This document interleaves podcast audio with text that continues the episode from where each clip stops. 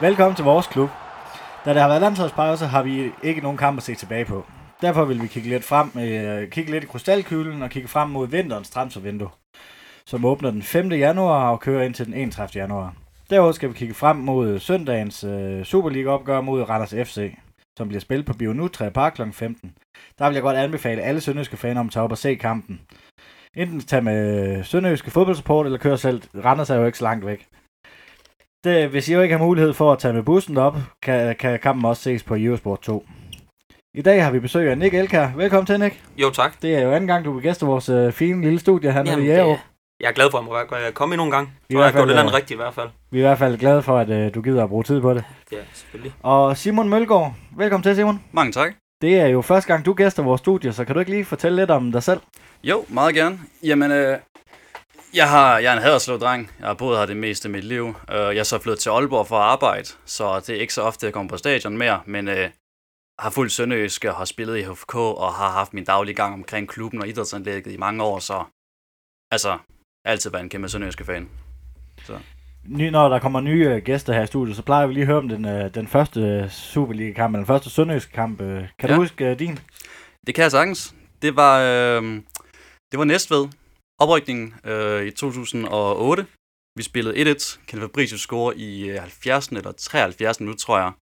Øh, ja, vi spiller 1-1, og vi rykker op, og der er en kæmpe fest bagefter, kan jeg huske, med, med øl og, og ballade. Altså, det var, det var fantastisk. Øh, De plejer at være sjove, de der oprykningsfester. det var de bestemt. Jeg kan også huske, at vi sikrede os overlevelse. Jeg tror, det var mod Odense sæsonen efter, hvor Sølvi Ottesen han scorer øh, til 1 også. Det var også en fest. Men det her, det var bare så spændende og så nyt, og ja, det var helt vildt. Fantastisk. Vi skal jo se lidt, øh, lidt ind, øh, eller vi skal se lidt på Randers-kampen i dag, som bliver spillet på, på søndag. Men inden, øh, inden da, kan vi ikke få en øh, pibekoncert og en Fenerbahce for dig, Nick? Jo, øhm, og øh, jeg havde egentlig øh, kigget lidt på en pipkoncert, som øh, Morten Mørk så tog sidste uge med hensyn til dommerne. Øhm, Mm. At jeg synes generelt, at de får for meget... Øh, ja, altså de, de, man, man, man kritiserer dem lidt for meget, synes jeg, i forhold til, at de går ud og gør deres bedste arbejde. Nu må vi gå ud fra.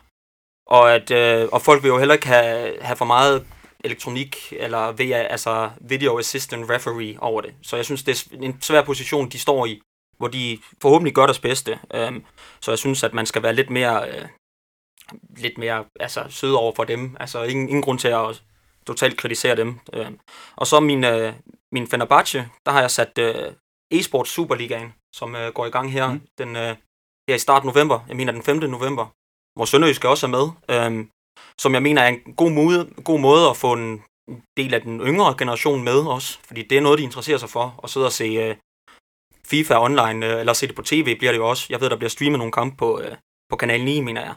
Og så også, at øh, Sønderjysk Forsikring, som nummer to, at Sønderjysk Forsikring er gået ind og blevet hovedsponsor for Sønderjyske, som en af de nu fem hovedsponsorer. Yes. Øh, søndagens kamp, det er nummer 10, der tager imod øh, nummer 9. Øh, hvis vi kigger i tabellen, så er det jo en meget lige kamp. Hvad skal vi forvente os af, af Randers mod Sønderjyske? Altså, jeg forventer en meget, meget tæt kamp, som formentlig ikke byder på særlig mange mål.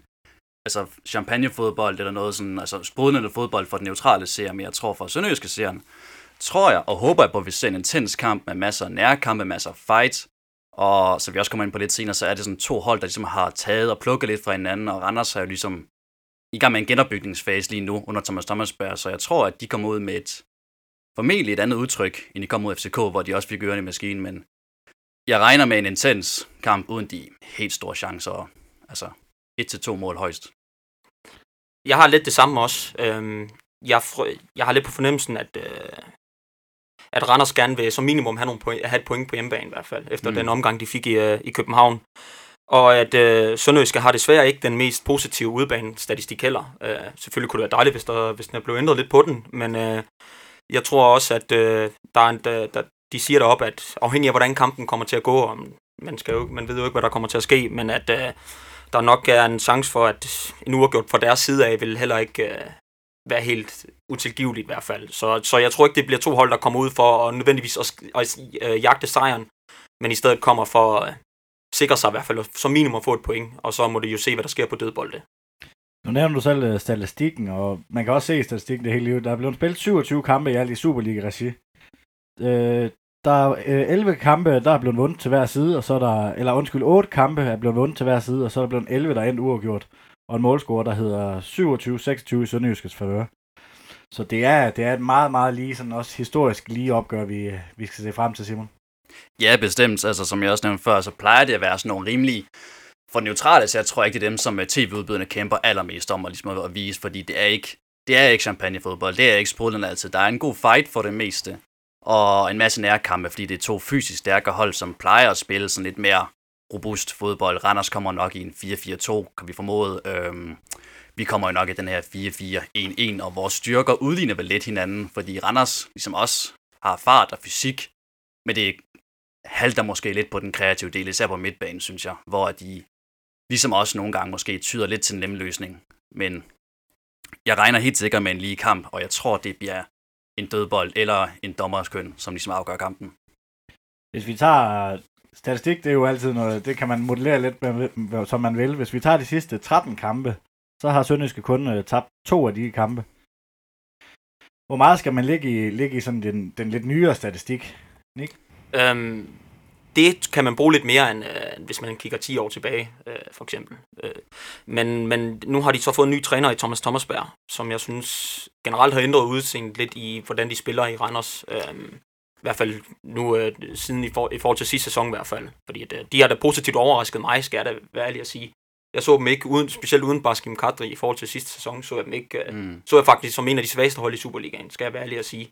Men de er så på den punkt har de positivt overrasket mig. Men at øh, Sønderjyske og Randers men, har jeg lidt fornemmelse, de spiller meget den samme spillestil. Altså, de, de vil gerne noget fysisk, og de har ikke de spiller ikke som FCK eller Midtjylland, og de prøver heller ikke på det i hvert fald, øh, det meste af tiden. Øh, så at de, de Sønderjyske har kunne holde dem ude de sidste 13 kampe, øh, kun tabt to, det synes jeg i hvert fald, øh, det kan man godt tage med. Øh, det viser lidt en, et overtag i hvert fald ja, det viser vel også bare lidt om Randers. Det er ikke, hvad det har været. Altså, jeg kan huske en gang, hvor Mark Nygaard for eksempel scorede masser af mål. Jeg kan huske en gang med Ronny Schwartz, hvor de ligesom kæmpede med under Cutting Todd. Ricardo Munoz, det var jo et... Ja, det var ikke særlig køn, så det var ikke særlig velorganiseret.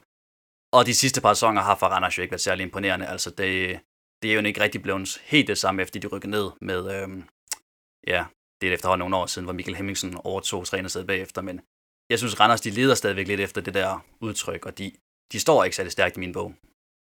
Nej, ja, de har jo væsentligt højere budgetter end Sønderjysk, mm-hmm. i hvert fald, mhm. hvad man hører. Øh. Så det er vel også lidt, øh, lidt skuffende for, set fra Randers siden, at, øh, at faktisk Sønderjysk er lidt favorit i den her kamp. Jeg, det... tror, ja, jeg, jeg tror personligt, at Randers øh, FC og Randers som by ligesom står i skyggerne både af AGF og OB, selvom resultaterne har holdt bedre i Randers, end de har været i AGF i mange år.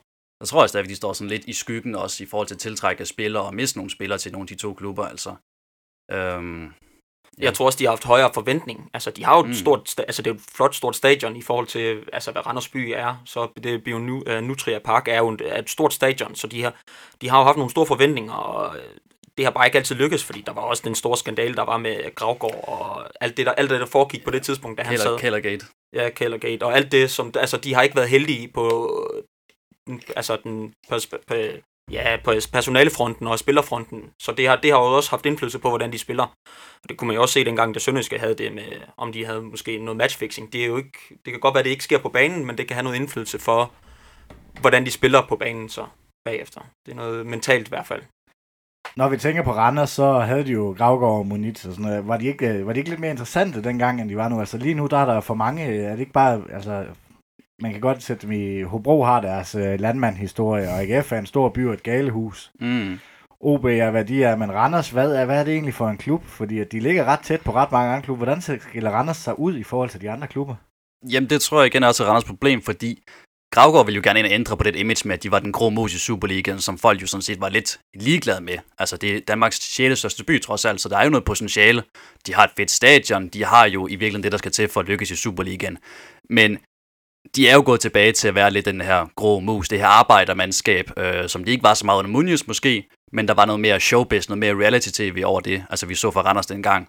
Og det var ikke spores men det var spændende at se, hvad der skete i Randers, fordi man aldrig rigtig vidste, hvad der skete bag kulisserne, og det her Randers Backstage, som jeg kan lige lavede, det var fremragende. Fremragende tv, som jeg synes, det, det skal vi bruge mere af.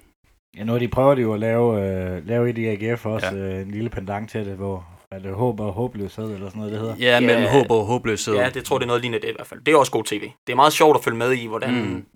det foregår bag facaden på nogle af de klubber, hvor det ikke altid er lige sjovt at være. Hvor der er noget stort pres. Øh, det var der jo Randers på det tidspunkt, fordi Moniz kom jo ind med et, på det tidspunkt et, et rimelig stort navn, og, skulle, altså, og han skulle, nu skulle de spille fodbold for en gang skyld. Altså, mm.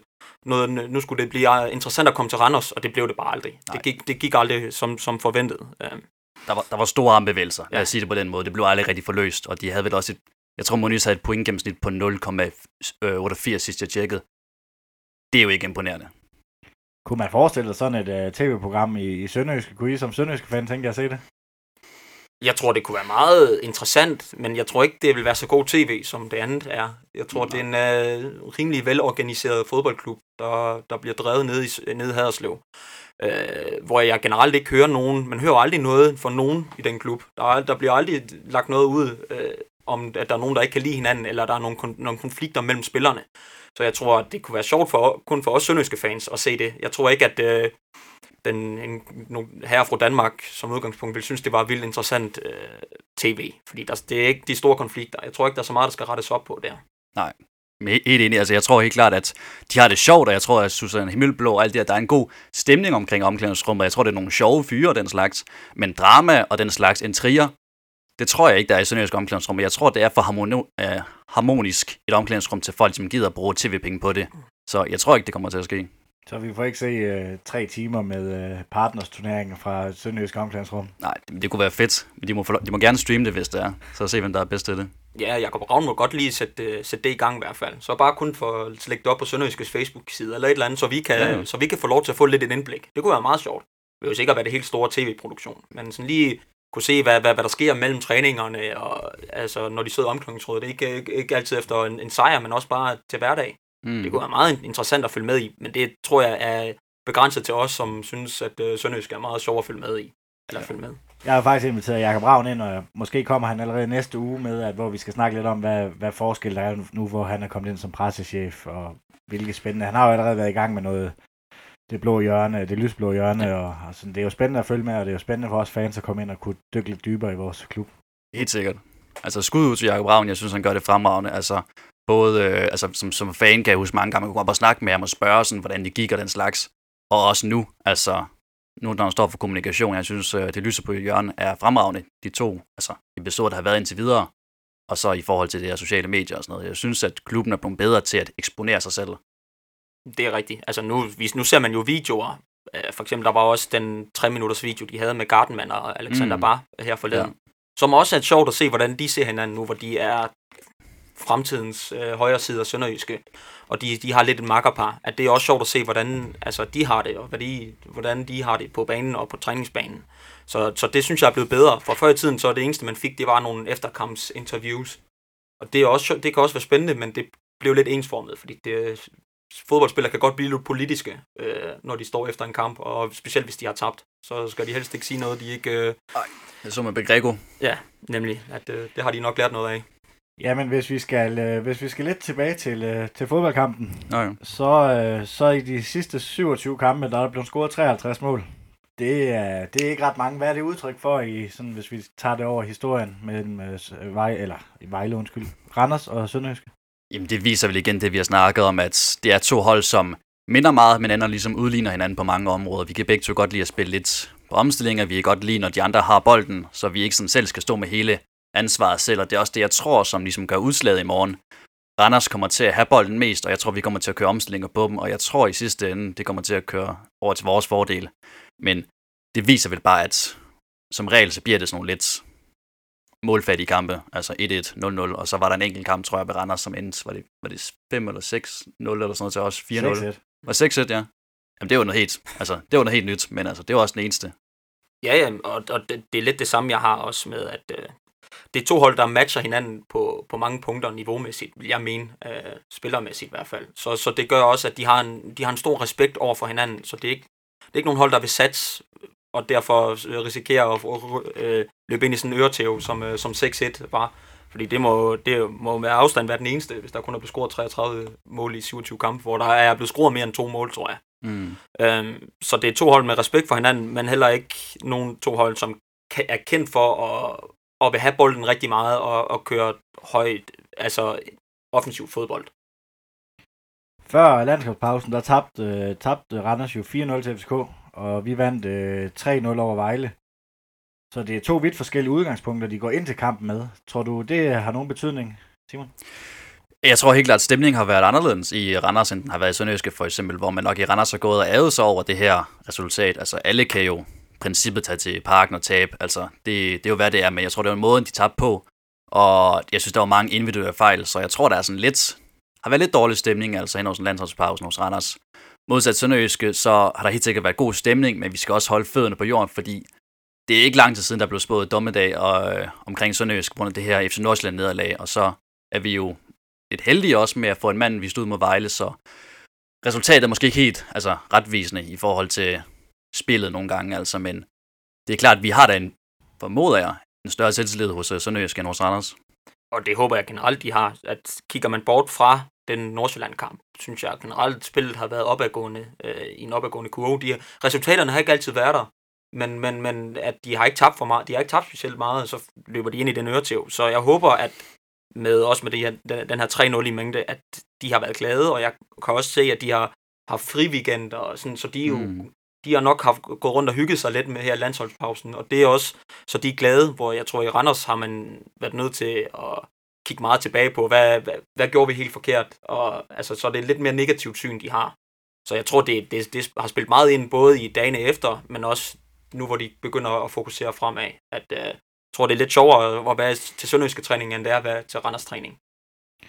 Hvor meget tror I egentlig sådan reelt det betyder på træningsbanen? Fordi det er jo et job ligesom, ikke ligesom alle andre, men det er jo et job for dem, og de skal jo op på hesten igen. Men mm. alligevel tror jeg ikke lige, det giver 5% ekstra til træning, og sådan især når der er sådan en lang øh, kamppause, som der egentlig er. Jeg tror helt klart, det giver 5-10% mere til træning og den slags, fordi igen, normalt når man tager en fodboldkamp, så vil man gerne ud og revancere det hurtigst muligt, så hvis der er en midtugekamp, så glæder man sig ekstra meget til at komme ud, og så revancere det, gør det godt igen. Og nu har man jo ligesom den her indebrændenhed ved, at man skal gå og vende, så man går og træner, man går måske og øver lidt, og det er ikke lige så spændende, fordi også mentalt, vi rykkede foran Randers i tabellen, så vidt jeg er klar over. Øhm, og jeg tror, det betød helt vildt meget for os. Også selvom det var mod 10 mand og hjemme mod Vejle, som man oprykker. Og selvom det er Randers taber mod FCK, det kan selvfølgelig ske. Jeg tror, det betyder helt vildt meget, og jeg tror, det kommer til at have, os, der kunne ses de første 10, 15, 20 minutter, når vi spiller kampen i Randers. Jamen, fodbold er jo følelser for de spillere. Altså, det, det, det, det gør, gør ondt på sjælen af dem, når de taber 4-0. Og de går nok også rundt og er sure på hinanden, øh, fordi så er der måske en, der føler, at den anden kan gøre det bedre, og at, at der, jeg tror, der er en større chance for, at de går rundt og kritiserer hinanden på træningsbanen. Fordi det, der må være en, en, en nedadgående øh, stemning i hvert fald. Øh. Så jeg tror, at jeg tror, det, det, det gør en forskel i hvert fald. Øh. Men vi må jo se, at det kan jo også betyde, at de går hårdt til den, og måske det mm. kan, kan give et udfald, som det gør mod, Vejle, altså, som det gør mod Vejle, med en spiller, der måske så den her gang går med dubberne først, eller et eller andet, fordi så skal de ud og vise, at nu, nu skal vi vinde, og vi kan slå dem her, fordi det er jo et ligeværdigt hold, må de mene, Randers, må vi gå ud fra på ja. hjemmebane. Det er den. Øh, op, eller til her til kampen, det, det eneste karantæne, jeg lige har kunne, uh, kunne research mig frem til, det er, at uh, Mikkel Kallesø har karantæne for Randers. Tror I, det kommer til at betyde det helt store for kampen? Jeg tror, det kommer til at gøre en indflydelse i hvert fald. Øhm, Kallesø er meget mere fysisk betonet, end nogle af dem, de ellers har på bænken. Og jeg kunne sagtens forestille mig, at det var en masse Åkvist, der kommer ind i højre kant i stedet for, som er en helt anden type, som er mere en tier, kan man sige, hvor Kallesø er en mere dynamisk højre kant, som godt kan lide at komme ud til sidelinjen og slå nogle indlæg og den slags. Så jeg tror, at vi kommer til at se et anderledes, anderledes Randers øh, udtryk, end vi har set i andre kampe. Øh, jeg er stor fan af Mikkel Kallesø faktisk, og jeg har faktisk ret stor sympati med alle de hovedskader, han har været igennem. Øh, så jeg synes, det er fedt, når han spiller på en eller anden måde. Øh, så en lille smule sympati der. Men jeg tror, det kommer til at have en indflydelse, og jeg tror, vi kommer til at se øh, en højre side for Randers, som fungerer noget anderledes. Altså lidt utraditionelt. Ja, jeg er fuldstændig enig med, hvad der bliver sagt. Øh, jeg har på fornemmelsen, at i stedet for, at de kommer til at spille meget på højre siden, at så rykker Åkvist meget ind på midten han, han har en tendens til, at det, han vil gerne ind og have bolden til sig. Øh, og det bliver svært for ham, hvis han skal sidde ude på højre siden. Øh, ja. Men det kan godt være, at de så, jeg ved ikke, om de har nogle andre muligheder, har jeg ikke lige tjekket op på, som måske er mere deciderede højre kanter, som kan, som, så de kan blive ved med, fordi de har jo Benjamin Stokke op foran, som er en targetmand, der gerne vil have mm. bolden i hovedet. Øh, og der er det bedst, hvis man har nogen, der kan løbe ned, ned langs og, og lægge nogle indlæg. Så der tror jeg, han har, øh, det har noget indflydelse på, hvordan de i hvert fald kommer til at stille, tror jeg, hvis de skal køre Åkvist. Er der nogle uh, Randers-spillere, jeg tænker, det er nogle mange af vores lytter, der ikke lige følger Randers uh, så tæt, det gør I uh, forhåbentlig heller ikke, kan man, eller hvad man skal sige, men tror jeg, der er nogle Randers-spillere, man skal lægge ekstra mærke til i den her kamp? Der er ham, der hedder Saba Lobanice. Ved, det, det, det, det er tæt på i hvert fald. Ja, det er noget lignende. Det er en, en ja. georger, øh, som har været uden tvivl det offensive højdepunkt for dem i den her sæson. Øh, mm som, som kan noget på egen øh, hånd. Øh, han, han kan virkelig noget, så det er ham, man skal passe på fra Sønderjyske side, vil jeg mene. For de andre angriber er ikke nogen, jeg ser som de store dynamiske spillere. Det er nogen, der skal nok skal sætte dem i kassen, hvis de får chancen. Men jeg tror ikke, det er dem, der, der modtager bolden på midten af banen, og så afdribler de tre mennesker og lægger den over det lange hjørne. Og det ser jeg, Saber han kan gøre. Øh, så, så det er ham, jeg vil mene, at Sønderjyskes største frygt ligger hos, eller de skal være mest opmærksom på. Ja, helt sikkert. Altså, jeg vil sige, Saba, han lavede vist, jeg mener, det var 10 mål sidste sæson, og han har lavet, var det 5 assist eller sådan noget sidste sæson, og ligger på tre mål lige nu, og jeg tror også, det er et par assist og sådan noget. Helt klart ham, det er det øh, offensive omdrejningspunkt, og så vil jeg sige, at Kevin Conboy på deres venstre back har lavet fire assist, og synes jeg faktisk også har været ret godt spillende, så jeg tror, det er deres venstre side, som vi skal holde øje med. Og der venter Gardemann og bare noget af en opgave, tror jeg, fordi ellers kan jeg ikke rigtig se, hvor det kommer fra. Så skal det komme fra dødebolde, og som du også siger, øh, Stokke, stor, stærk, fysisk angriber, men hvis der ikke kommer de indlæg der, og det gør der ikke for Saba, og nu er Kallesø ude, så jeg tror faktisk, hvis vi får styr på dem, så er det sådan rimelig godt garanteret. Altså i det opbyggende spil i hvert fald. Tidligere der er der jo mange spillere, der har skiftet mellem, eller mest fra Sønderjyske til Randers, øh, Årsted, Eholm, Erik Marksen, for at nævne nogen. Ser I, øh, hvordan ser I sådan personligt på, på Randers som, øh, som fodboldklub? Jeg kan huske, jeg, jeg havde dem der omkring øh, Hemmingsen-tiden. Der var, det var godt nok, øh, der havde de overhalet Horsens i den klub, jeg havde allermest. Jeg synes, at det er ikke så slemt mere, som det har været. Øh, selvom de har nogle spillere nu, øh, så vil jeg mene, at Sønderjyske øh, er kommet mere op på niveau. Jeg tror, jeg tror Randers får sværere ved at stjæle nogle af stjæle, eller købe nogle af sønderjyske spillere nu, end hvad de havde dengang, øh, da de købte Erik Marksen og Aarhusted og så videre. At øh, Sønderjyske står nu som et stærkere mulighed for, for mange unge spillere også at komme til. At jeg tror ikke, der er mange andre Superliga-spillere, der ser Randers som et bedre marked eller en bedre klub at komme til end Sønderjyske. Øhm, men alligevel vil man, gerne, vil man gerne slå dem for at vise, at, der er, at, at Erik Marksen og Johnny, øh, Johnny Thompson har gjort en, eller Johnny Thompson tog så til København, men uh, Erik Marksen han tog en, for, en dårlig beslutning ved at tage til Randers, i stedet for at blive Sønderjyske. Mm, jamen, jeg er helt enig. Altså, jeg kan også selv huske, da, da Hemmingsen ryger, da Aarhusted ryger, Rasmus Hansen og, og så videre. Altså, det, det gjorde ondt. Det, det var sådan lidt, at den her lidt større klub, som vi alligevel ikke anskuede for at være særlig meget, ligesom gik ind og tog vores profiler bare sådan en efter en efter en, bare håndplukke dem, og det var også nogle profiler, som jeg holdt meget af. Sådan, altså jeg synes Aarhusted, han havde endelig begyndt at tage med hen, og Eholm var faktisk i hans livs form, og ja, Erik Marksen, altså ham købte vi jo Horsens og gjorde til en Superliga-profil. Og så kommer Randers til ham. Altså jeg havde virkelig et anstrengt forhold til Randers på det tidspunkt, og men som Nick også siger, det, det er blevet bedre, fordi Randers, de, de er ikke, hvad de har været som rigtigt, og det er udlignet mere. Altså, Randers Sønderjyske, det er meget lige på tabel. Altså, selvfølgelig er økonomien større i Randers, men altså, det er ikke så stort, som den har været. Nej, jeg tror ikke, det er alle spillere, der, der nødvendigvis kigger på økonomien mere. Øh, Nej. Jeg er sikker på, at Alexander Bar nok stadigvæk havde valgt Sønderjyske, hvis han også har fået tilbud i Randers. Øh, for jeg tror ikke, at det, han ser det som et bedre sted at komme til end Sønderjyske. Øh, så kan det godt være, at han kunne have fået en, øh, en, en, en lille pose øh, penge ekstra oveni. Men jeg tror ikke, det er det, der har gjort forskellen øh, for ham i hvert fald. Altså hvis han fortsætter, som man gør lige nu, så skal han nok komme til en klub større end Randers, og større end Sønderjyske selvfølgelig. Men ja, jeg er helt enig, altså jeg tror ikke, der er den helt store vægtforskel mere i forhold til Randers. Der kan selvfølgelig være noget geografisk i forhold til, at det er nemmere at bo i Aarhus for eksempel, og så pendle frem og tilbage fra Randers eller den slags, eller Aalborg for den sags skyld. Men som klubmæssigt, men det er også fordi, man er måske lidt farvet, men jeg ser ikke så stor en forskel alligevel. Altså også i forhold til fansene. Jeg synes nærmest fankulturen er den samme altså hernede, som den er der, hvis ikke nærmest bedre i Sønderjyske. Ja, men jeg ser dem jo heller ikke generelt hente mange spillere på højere niveau, end hvad jeg synes Sønderjyske har, haft mulighed for at hente. Øhm, de har haft nogle gode aftaler, de har også haft nogle dårlige beslutninger, øh, så jeg synes ikke, at det afspejler sig heller. Men det er jo selvfølgelig, det kan være lidt farvet, men øh, jeg synes ikke, at, at Randers fremstår øh, på transfermæssigt eller klubmæssigt større end Sønderjyske. Og det tror jeg, heller, og det tror jeg også, spillerne øh, bider mærke i. Hvis vi så skal have et, øh, kamp, eller et bud på kampens resultat, Simon, vil du... Øh... Ja, jeg har, øh, jeg har bare skrevet ned, at det er, bliver 1-0 til os, selvfølgelig. Og Kiks Lausen score på hjørnespark de sidste kvarter, bare for at være helt specifik. Så en 1-0 sejr. Ja, det, jeg har også lyst til at sige 1-0, men der er, der er desværre noget inde i mig, der siger, at den godt kunne blive 1-1, øh, føler jeg. Øh, men, men nu tager jeg de øh, lyseblå briller på, og så siger jeg også 1-0. Jeg tror til gengæld, Matt Lieder, han får scoret sit fjerde mål i sæsonen.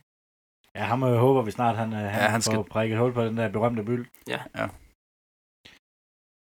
Jamen, øh, inden vi går videre til transfervinduet, så har jeg lige to ting på programmet. Vi har vores øh, berømte barometer deroppe, øh, top 6 barometer, som er så flot lavet. Hvis vi skal prøve at sætte procentsats på for Sønderjyske i top 6, med den her 3-0 sejr over Vejle, så ser det i hvert fald noget bedre ud sådan i stillingsmæssigt, pointmæssigt. Der er ikke ret, meget, ret langt op. Den er på 50% lige nu. Nick, hvad... Jeg vil sætte den et sted mellem 60 øh, og 70. Det, det er mit sted at sætte den, fordi jeg synes, spillet har været godt i mange kampe øh, mod Nordsjælland var det ikke. De var ved at øh, komme tilbage. Så fik uh, Icarni så det røde kort, han gjorde. Og ellers så synes jeg, at den eneste kamp, man, hvor man rigtig synes, at Sønderjysk har, er faldet igennem, det var ud mod Esbjerg. I den her sæson i hvert fald. Så jeg, jeg synes godt, man kan sætte den op af, for der skal ikke mere til, end vi vinder mod Randers, og vi vinder en kamp igen efter, og så ligger vi jo nummer 4, og så kan vi have skabt et hul nedad i hvert fald.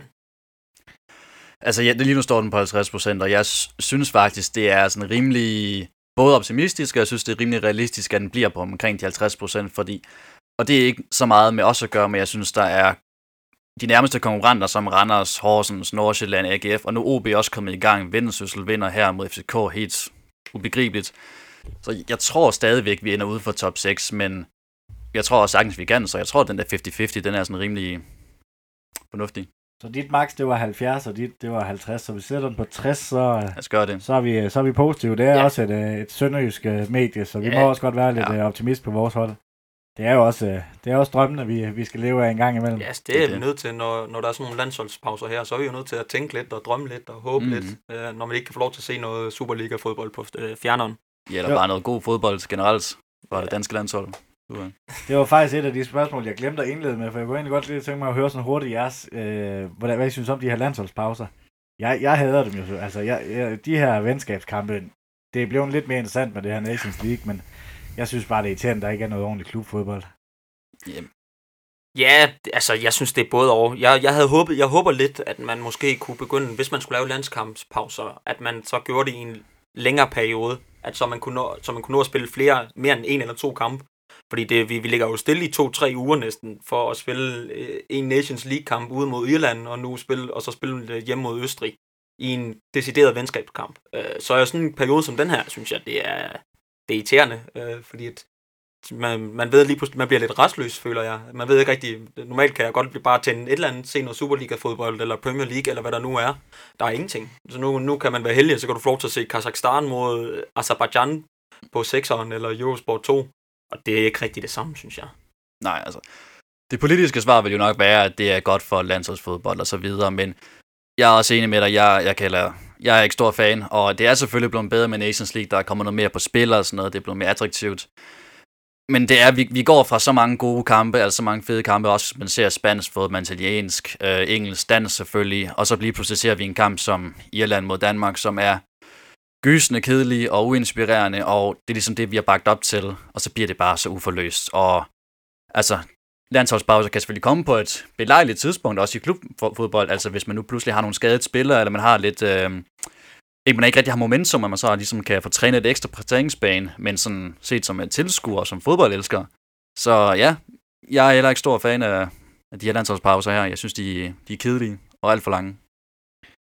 Inden vi går videre til transfervinduet, en pibekoncert og en Fenerbahce for dig, Simon? Uh, ja, Jamen, det er sjovt, at vi lige snakker om det, fordi jeg havde fået ændret mine et par gange. Jeg havde både givet den til Niklas Bentner, jeg havde givet den til Mourinho og så videre i ugens løb. Uh, men jeg ender med at give den til Irland og deres landshold. Og uh, selvfølgelig også... Uh, Ja, taler, taler vi om pibekoncerten, ikke? Ja, ja, ja, pibekoncerten. Ja, lige ikke en finder faktisk dem, nej. Og Jeff uh, Henrik fra Irland, som tager den der friløber der, og så ingen gang kan finde ud af at score på den. Det, engang sætter den på mål. Nej, overhovedet ikke. Det er jo... Øh, sk- skamligt øh, afbrænder den ved at skyde den en halv meter ved siden af mål. Ja, Så ja. han har alverdens tid, og knap nok en målmand, der gider at gå ud i ham. Og... Ja, så kan han sige bagefter, det var fair play, eller han lige fortrød eller sådan Nej, at noget. han, ikke, han hørte det ikke, tror jeg. Han, øh, det var, han kom ud og sagde, at han Ja. hørte det ikke som den eneste på hele banen, at hans egen holdkammerater gerne vil have bolden smidt ud. Det var han den eneste, der ikke hørte. Ja, det er ret imponerende. Og min Fenerbahce, den skal faktisk gå til et engelsk hold, Bournemouth, og som jeg er ret stor fan af. De ligger, jeg mener, på en 6. plads. Jeg mener, de har øh, et gennemsnit på to point øh, per kamp, og deres træner, Eddie Howe, ham synes jeg er fantastisk. Altså, det er sådan en type der, som lidt minder mig om en øh, Jakob Mikkelsen, en ung træner, som er sådan selvlært og ligesom har en, en fast spillesofi, og jeg synes Bournemouth og Eddie Howe er fantastisk, og jeg har kæmpe sympati for dem. Så lad os uh, snakke lidt om uh, transfervinduet. Der er godt og vel et par måneder til endnu, men uh, lad os prøve at åbne den lidt op her, og så lad os se, om, uh, om vi kan få nogle navn på bordet. Uh, Simon Poulsen, vi har ventet lidt her i studiet med hans kontrakt, den udløber. Synes I to, at man skal forlænge, uh, forlænge med ham? Øhm, jeg synes godt, man kan forlænge med ham, hvis han mener, at bentøjet er, er i orden. Det nævnte han også selv i, øh, i det bl- lyseblå hjørne, det, sammen med Jakob Ravn, at det, for mig, eller for ham, så tror jeg, det handler meget om, om benene er med. Men jeg føler også, at han kan give noget, noget mentalt til klubben. Han er jo en øh, erfaren spiller med en, med en masse viden for to mesterskaber i Holland og en periode i Sampdoria også. Og, så han, han har noget erfaring med, og en masse landskamp, skal man ikke forglemme. Øh, så, så jeg synes, at det kan godt være, at man spillemæssigt kan blive nødt til at udfase ham øh, på et tidspunkt, fordi at måske kommer der lidt for mange skader, men han kan i hvert fald bringe noget til, til, de, til de yngre spillere i klubben, øh, om hvordan det er at, at være fuldtidsprofessionel. Ja, men jeg er helt enig. Jeg sad også og så lidt lyse på hjørnet, og jeg lægger også mærke til det, han siger. At han nogle gange selv vurderer, at hans ben er til en 4-5 år endnu, og så er der andre, der siger, at ah, det er sgu ved at være sidste udløbsdato, men jeg synes godt, man kunne forlænge med Simon Poulsen frem til sommer. Altså, jeg synes, det næsten ville være tageligt at hente sådan en profil hjem, så bare for at slippe på mod igennem i løbet af vinteren. Altså, så ligesom, jeg synes godt, man kunne forlænge ham til sommer, og så ligesom se, at, når, skal vi slutte den her, og skal vi så ikke lade dig bare gå på pension, fordi jeg tror ikke, han smutter andre steder hen. Jeg tror, han bliver i Sønderjyske, og jeg tror, han går på pension. Altså, jeg tror ikke, han har mod på mere, så... Tror jeg, der er en plads til ham i organisationen i Sønderjyske bagefter? Det tror jeg. Det går jeg ud fra. Han, han virker som en, øh, en vældig person, og øh, som sagt, han, han har en masse erfaring og en masse viden, så det er altid noget, man kan bruge. Lidt ligesom en, øh, en Henrik Hansen blev også jo, da han stoppede. Så var han, det jo, havde han jo længe en, en rolle bare i klubben, som øh, jeg ved ikke, hvad han helt præcis havde, men inden han blev assistenttræner, så havde han jo også, hvor han, han, han var en del af spillertruppen, selvom han ikke tog at spille kamp. Og der tror jeg godt, man kunne finde lidt den samme position til Simon Poulsen øh, i truppen.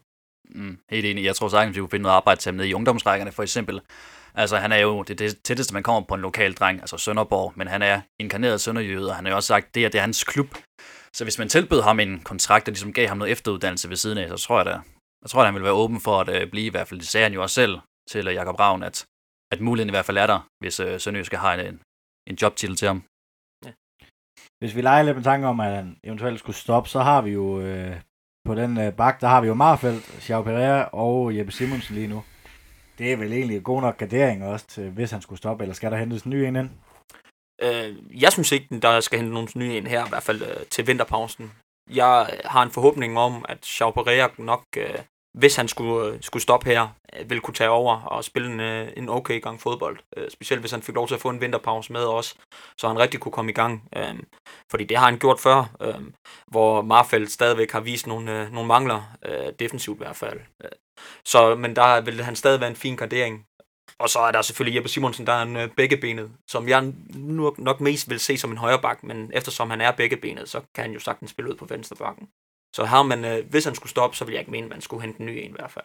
Nej, jeg tror også, det er et forkert tidspunkt at gøre det på. Altså, det, det er altid svært at hente spiller midt i, i sæsonen, og jeg tror, det er svært at gå ud og finde en venstreback, som er bedre end det, vi har, selvom jeg ved Gud ikke er altid lige imponeret over øh, Marfeldt, og jeg ved ikke rigtig med Pereira, hvad niveauet er. Han gik jo voldsomt i står i OB, men var jo meget god for os, inden han tog afsted. Og så er der også en mulighed med Simonsen, og måske også øh, Frederiksen, øh, uh, som spillede venstreback i, uh, i hans Viborg-tid det sidst. Uh, Søren Frederiksen, hvor han faktisk gjorde det udmærket, scorede en del mål på straffespark og sådan noget, men altså det er i værste fald også en mulighed, hvis uh, det går helt galt. Det er jo et lidt øh, udskilt plads, den der venstre bak der. Altså, Simon har været udskilt, Marfeldt har været meget udskilt. Hvem ser I som den bedste, den bedste til den plads? på nuværende tidspunkt, der vil jeg mene Simon Poulsen, at den, der har gjort det bedst i øh, den her sæson i hvert fald. Selvom at, øh, det afhænger meget af, hvordan Sønderjyske skal ud og spille. Skal de spille offensivt? Skal de ud og jagte et resultat? Vil jeg nok hellere have Marfeldt, fordi jeg mener, han har nogle, nogle gode offensive egenskaber, som, som til gengæld betyder, at han nogle gange øh, kan blive fanget lidt højt op på banen, og så står vi kun med tremandsforsvar i stedet for et firemandsforsvar. Så øh, det, det afhænger meget af kampen, man, man går ind til, men jeg føler, at på nuværende tidspunkt skulle man stille holdet til, til Randers-kampen, og alle var fedt for fight, så vil jeg sætte Simon Poulsen på venstre bakken. Ja, enig. Altså, der er jo en grund til, at Simon Poulsen spiller lige nu. I forhold til det med Marfeldt, jeg kan sagtens se, at han er dynamisk, han er hurtig, han er jo også ung, og man, altså, han er jo lavet granit, når han tager trøjen af, kan man se. Så han er jo i fantastisk fysisk form, virker det til. Jeg synes bare, at hans indlæg er miserable. Altså, hver eneste gang, jeg tror, han har slået et godt indlæg i hele hans sønderjyske tid, eller sådan noget, som har ramt en spiller i Odense. Men ellers så synes jeg bare, at de, de ender alt for langt. Jeg synes virkelig, det er sjældent, der er slutprodukt på det, han laver. Og så hans placering evner er både i feltet og altså længere op på banen, jeg synes ikke, de er særlig gode. Så både defensivt og offensivt, synes jeg, jeg synes ikke rigtig, at han har niveau til Superligaen faktisk. Jeg synes ikke, øh, at Sønderjyske spil baserer meget på, på, på de direkte indlæg ind over feltet. Det er i hvert fald ikke det, vi skruer mest på. Det, jeg kan ikke mindst altså det er, ikke, det er ikke der, der bliver scoret vildt mange mål, synes jeg. Øh, det er ikke, vi er jo bedst på kontraen, og det, der plejer det for det meste også at være de flade indlæg. Det er ikke, Mark mm. Litter er jo ikke ligefrem en uh, fysisk, uh, eller en speciel høj spiller, en boksspiller. Vi har generelt haft svært med, med de store boksangriber, og, mm. og, og få dem til at spille godt. Mitrovic. Ja, Mitrovic, og også, uh, til, nu snakker, kommer vi ind på det lidt senere, men Chouameni mm. har jeg også på fornemmelsen, at han passer igen spillestilsmæssigt. Fordi han er en stor targetmand. Vi har brug for nogen, der, der kan løbe i dybden, som vi havde med Tommy Beckmann, og vi har med Matt Litter og Wilson også. Det er nogen, der, der, det er nogen, der gider at løbe for altså tage de ekstra par meter, og kan, og kan højst sandsynligt løbe en eller to angri- eller forsvarsspillere væk. Øhm, så så det, det, jeg kan godt se, at det ikke er alt, der passer godt, men jeg tror også, at det har noget med de spillere at gøre, der, bliver, der, der er derinde. At det, vi, vi scorer generelt ikke vildt mange hovedstødsmål, der ikke er dødbold. Nej, nej, helt enig. Jeg synes bare at man ser Marfald komme op, og så laver han det skide indlæg, i stedet for at spille den tilbage, eller i stedet for måske at spille den flat eller sådan noget. Det er også det, der frustrerer mig. Altså, han ikke rammer nogen, og han tror, at han kan ramme øh, Mart Lider eller Vilsum, der står derinde parkeret mellem to midterforsvar. Det er også det, der kan frustrere mig, den der spilintelligens. I stedet for at spille den tilbage til Simling måske, og så tage et løb, løb igen, så synes jeg bare alt for tit, han slår den lange bold derind, og det ender bare i ingenting. Så synes jeg trods alt, Simon Poulsen har noget mere erfaring og spilintelligens. Det er jo også, det har han, uden tvivl. Ja. Altså, og det er jo forhåbentlig, er det jo noget, der smitter lidt af på ham med tiden det må man, altså, det kan man jo håbe. Man kan jo tro og håbe, fordi så, så kan han blive rigtig, altså jeg tror, der er potentialet er der, for han fysisk kan han godt, men mm. hvis han kan lære at læse spillet bare lige en tak bedre, så tror jeg godt, det kunne blive, øh, det kunne blive positivt øh, ophold for ham alligevel, selvom han nu har øh, lige var en smuttur i Holland. Så øh, Cook, målmand, han, øh, han er vel væk til vinter, han ikke?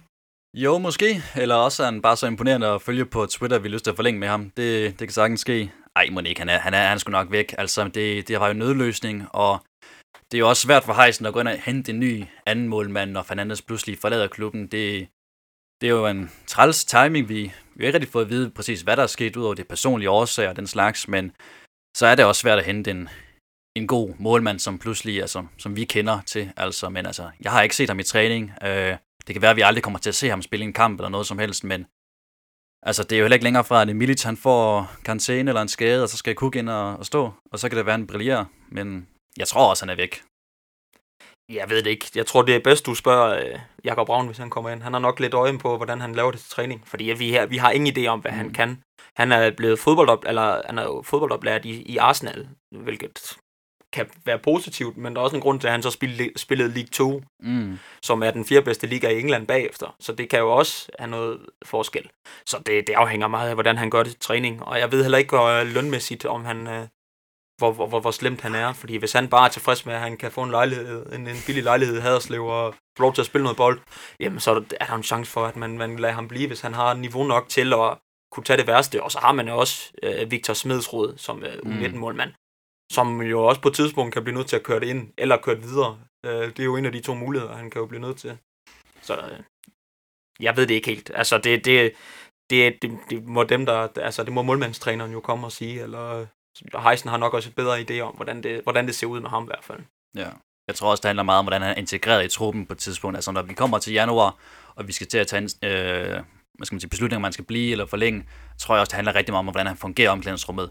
Altså, hvordan træner han, altså, po- eller bidrager til en positiv stemning, eller er han faktisk måske lidt belastende at have i truppen, fordi han ikke spiller. Det, det ved vi jo selvfølgelig ikke.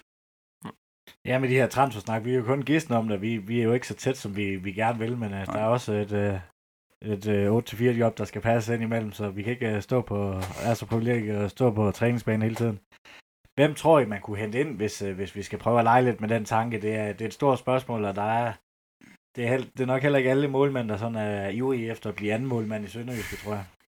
Nej, og det er jo heller ikke sikkert, at man skal hente en, en ind, som man siger, at du skal være anden målmand. Det kan jo også være, men altså, det er jo, der er jo ikke nogen skam i at sige, at man, så, du, kan, du skal udfordre til at være første målmand. Fordi det, der er ikke specielt meget tilbud, eller det er ikke specielt attraktivt at få at vide, at jeg kom her og sidder på bænken. Mm. Det er der jo ikke nogen, der er nødvendigvis aktivt vil vælge, men det skal jo hedde, at det er nogen, der vil aktivt ind og kæmpe om, først, altså kæmpe om at være første målmand. Og om det så sker eller ej, for jeg synes, Milic har været et godt køb, siden han er kommet til. Men, men, men at det handler om noget, konkur- noget konkurrence, så Milic også føler, så at, at der er noget, han skal kæmpe for, han, står, at han er klar i hvert fald. Og hvis der skulle hentes noget her finder transfer. jeg har ikke lige nogen god idé til, hvad det kunne være. Jeg ser ikke nogen Superliga-klubber i hvert fald have lyst til at sælge deres første målmand eller anden målmand for den sags skyld selv, for til videre til en anden Superliga-klub. Så øh, hvad, hvad der er på markedet af transferfrie spillere til vinter, det har jeg ikke lige helt øh, indblik på. Nej, jeg kan heller ikke. Altså, jeg vil sagtens komme med en masse navne og sådan noget, og så kigge på nogle statistikker og sådan noget, men i sidste ende tror jeg også, det handler meget om, hvordan han fungerer i truppen og den slags, og er han tilpas med at være en målmand? Går han og laver ballade, eller er han faktisk typen, der går og hjælper sine målmandskollegaer og målmandstræner med at forbedre træningen? Øh, så jeg, jeg tror, det kunne være en god idé at hente en måske lidt ældre og lidt mere erfaren målmand, som godt ved, at okay, min karriere er ved at række mod enden, men jeg har en masse erfaring, jeg har en masse goodwill omkring mig, som ligesom kan bidrage til klubben og ligesom prøve at føre en eller anden øh, målmandsarv videre til de næste målmand i klubben. Altså. Men et navn, eller hvem det skulle være, den slags, det, det, det aner jeg simpelthen ikke. Så hvis vi øh, går over til den anden bak, der har vi jo en øh, Ramon Rodriguez. Han øh, spillede stort set fast, øh, da han kom til klubben. Nu er han øh, helt væk og nede som tredjevalg. Hvad, hvad er der, tror jeg, der er sket med ham? Jeg havde faktisk fuldstændig glemt ham, øh, da vi skal øh, senere snakke om spillere, der er skud, så havde jeg faktisk fuldstændig glemt Ramon. Øh, han gjorde det jo fantastisk, synes jeg, på et tidspunkt, og han kom jo fra FC Nordsjælland med et lidt plakket ry med at være sådan lidt for en bullerbasse, som egentlig ikke rigtig kunne finde ud af at organisere sig, og blev tit løbet i ryggen på mig den slags, men jeg synes, han har været god i Sønderjyske.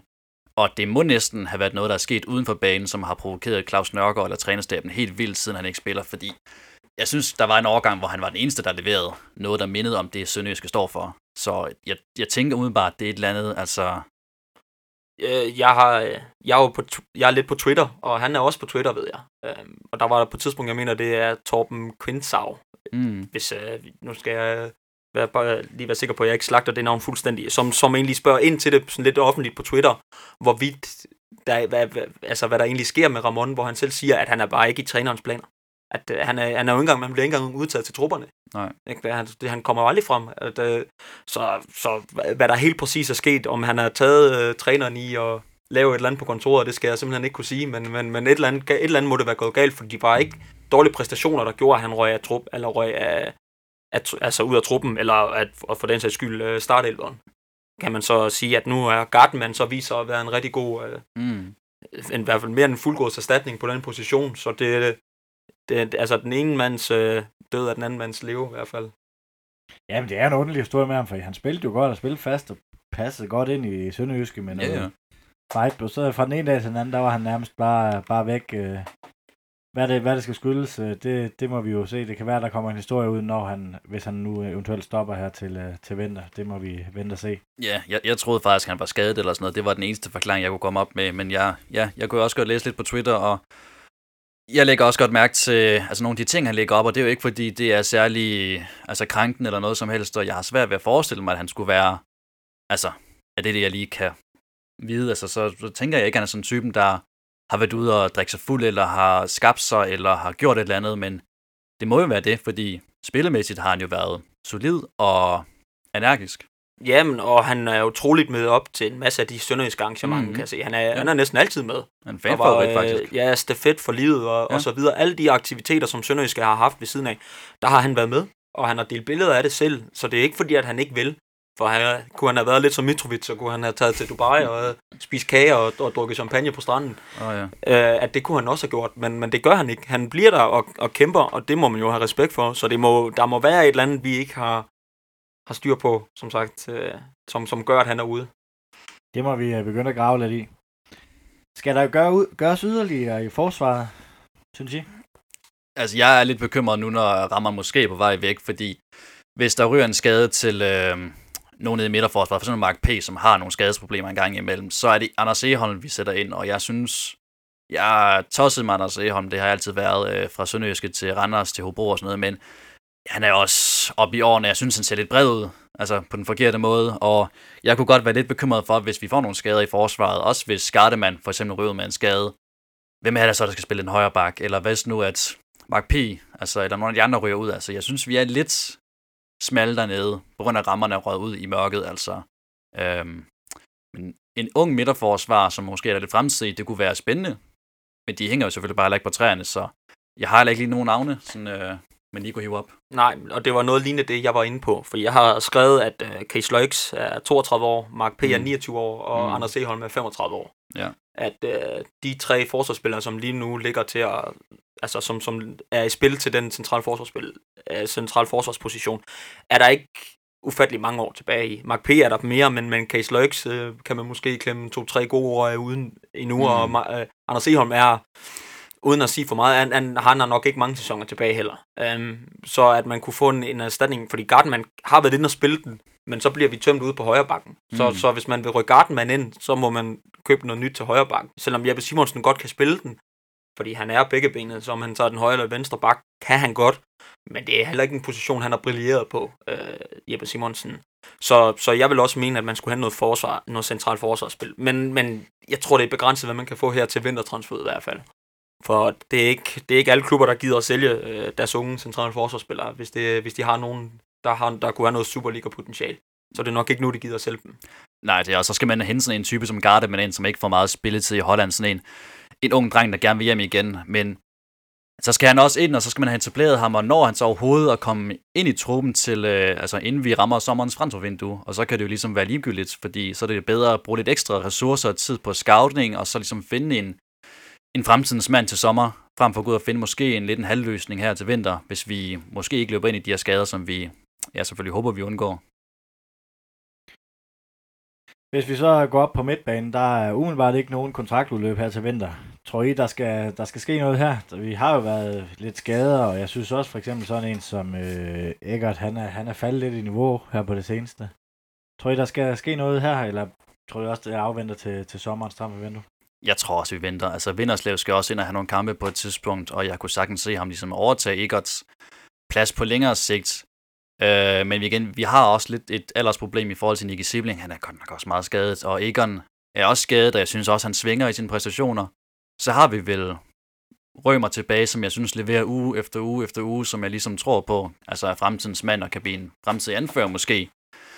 Men jeg synes også, det kunne være fedt, hvis vi skal spille med den her tiger, i fremtiden. Altså vi spiller en 4-4-1-1, og så hente en mere decideret 10'er ind, fordi det synes jeg ikke rømer af. Altså han er en skide god 8'er, men jeg synes ikke, han er nogen 10'er. Nej, han er ikke nogen 10'er, men det er jo, jeg tror, at Nørgaard gerne vil spille med lidt en skyggeangriber, i stedet for en decideret 10'er. Mm. Øh, altså en, der, han, for han tager hundens masse løb. Ja. Og, og det vil en, en, en normal 10'er vil jo tage imod bolden mm. og få delt den ud. Mm. Og så ville det betyde, at vi skulle have nogle kanter, der, røg, der var of, altså automatisk skulle ligge længere fremme, fordi så skulle de tage automatisk mange flere løb i, bag forsvarsspillerne. Så det, man kunne godt med en tier, øh, men så tror jeg, det skulle være en, øh, en ændring i taktik, der skulle føre til det. Fordi som det er nu, så skal man have, han skal have en bag som atleter, der, der, tager en, der tager en forsvarsspiller eller to med sig, når han tager de løb. Og det er mm. det, Marcel Rømer han gør, så det er en godt lige nu i hvert fald øh, efter han er kommet på den position. For han, han, tager, han tager noget opmærksomhed, der betyder, at, at Matt Litter og andre offensive spillere kan få lov til at løbe, uden at blive opdækket af to-tre mand i hvert fald. Fordi ja, ellers så står han alene deroppe, Matt Litter. Øhm, men der er han jo så, det er jo så mere som en tier, og det er jeg ikke sikker på, som det er nu i hvert fald, vil være personøjske. Nej, men jeg, jeg er enig i, at Rømer er en fantastisk presspiller, og Matt Litter har også brug for en type som Marcel Rømer, som er bagved, som ligesom kan hjælpe ham at komme i pres hele tiden.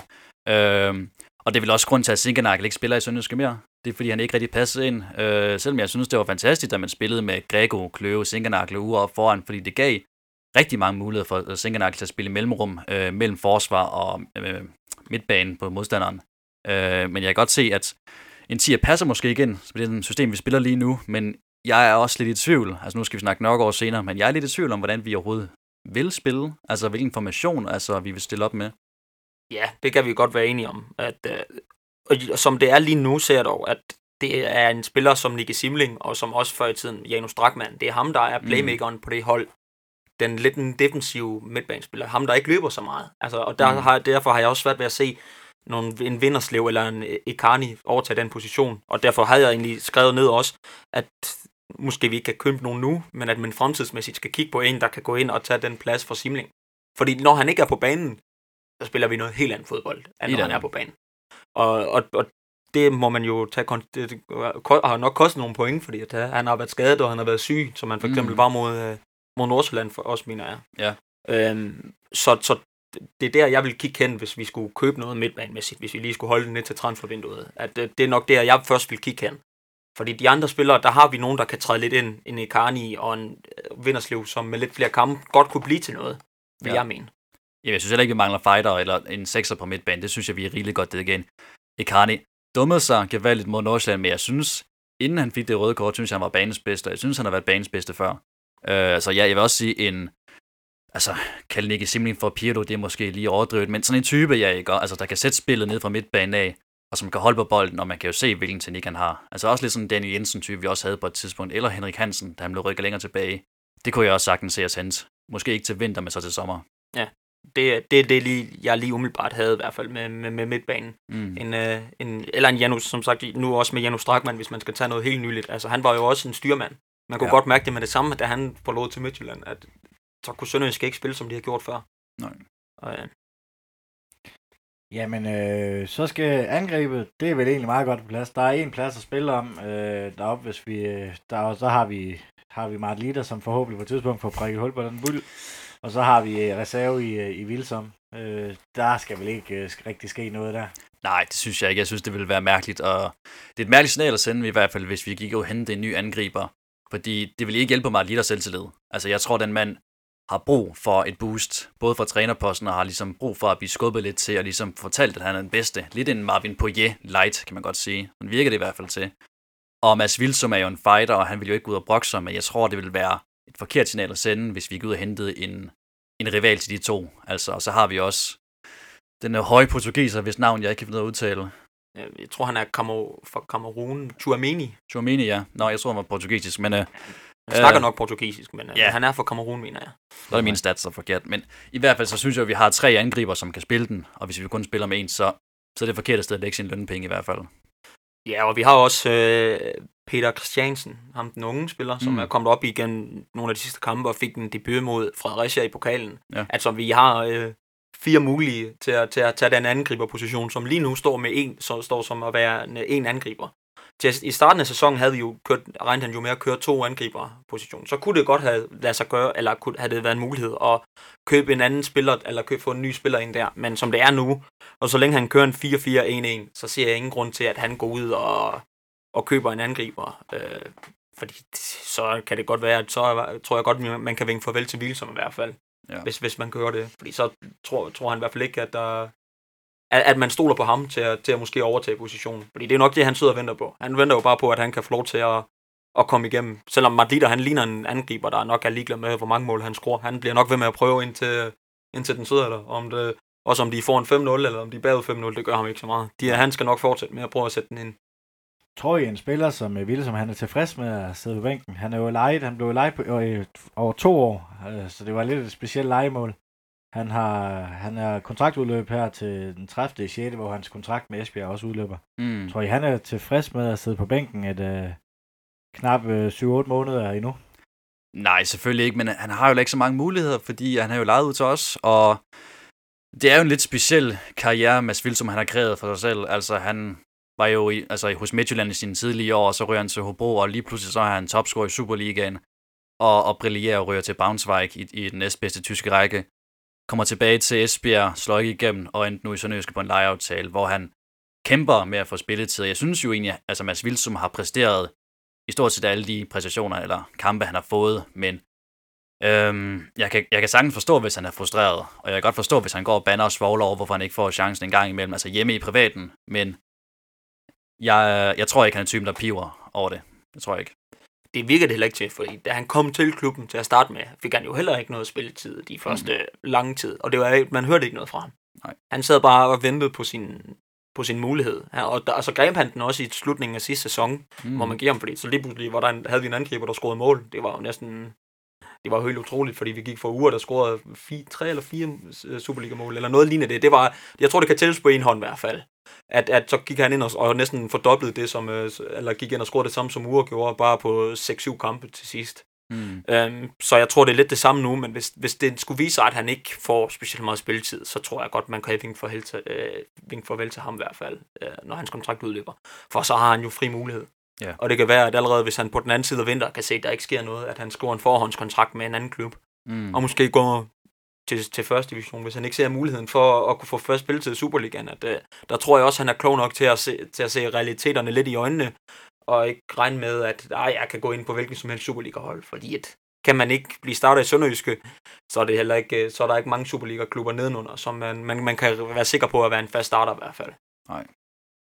Jamen det tænker jeg, det var, det var nok om øh, vinterens transfervindue. Så må vi se, og når vi kommer lidt tættere på, om, øh, om vi får ret i noget af, af det, vi har, har nævnt her i studiet. Her det sidst, øh, der tror jeg lige, at øh, vi giver mig ud på lidt dybt vand, men øh, lad os lige prøve at snakke lidt om øh, Claus Nørgaard. Han har jo kontrakt til sommeren 2019. Han har været udsat for utrolig meget kritik på de sociale medier. Øh, helt vildt. Synes I, at kritikken har været på plads? Jeg synes på en måde, den har været berettet, fordi for første gang siden Morten Broen, synes jeg faktisk, man har set det sønderjyske hold, som har manglet en gameplan fra start til slut. Der har vel været rigtig mange kampe, hvor jeg har siddet tilbage og tænkt, jamen hvad, hvad pokker er det, vi er ude på? Hvad er det, vi vil? Hvordan er det, vi vil kreere chancer? Og vi er jo ikke engang specielt gode til at forsvare, synes jeg efterhånden. Folk bliver ved med at sige, at uh, Sønderjyske de er svære at spille imod, og de er kompakte, og de er gode på dødebold og sådan noget. Det synes jeg bare ikke rigtig er mere. Jeg synes, vi er blevet sådan lidt en blød mellemvare af, af ingenting, og og spillet er heller ikke prængende, og Claus Nørgaards attitude nogle gange på trænerbænken er ikke eksisterende, og det er tit det, jeg synes, der er mest frustrerende. Altså hans evne til at vende kampen, når det ser aller værst ud. Jamen, altså han har, ja, jeg synes noget af kritikken er på plads, uden tvivl. Øh, fordi det er ikke, det har ikke altid været lige, lige pænt. Øh, og det, men det tror jeg også kommer af, at han kom lige efter Mikkelsen. At mm. øh, vi gik jo fra øh, guld og grønne skove til det, jeg mener er på mange måder realiteten for, hvor Sønderjyske er henne som klub.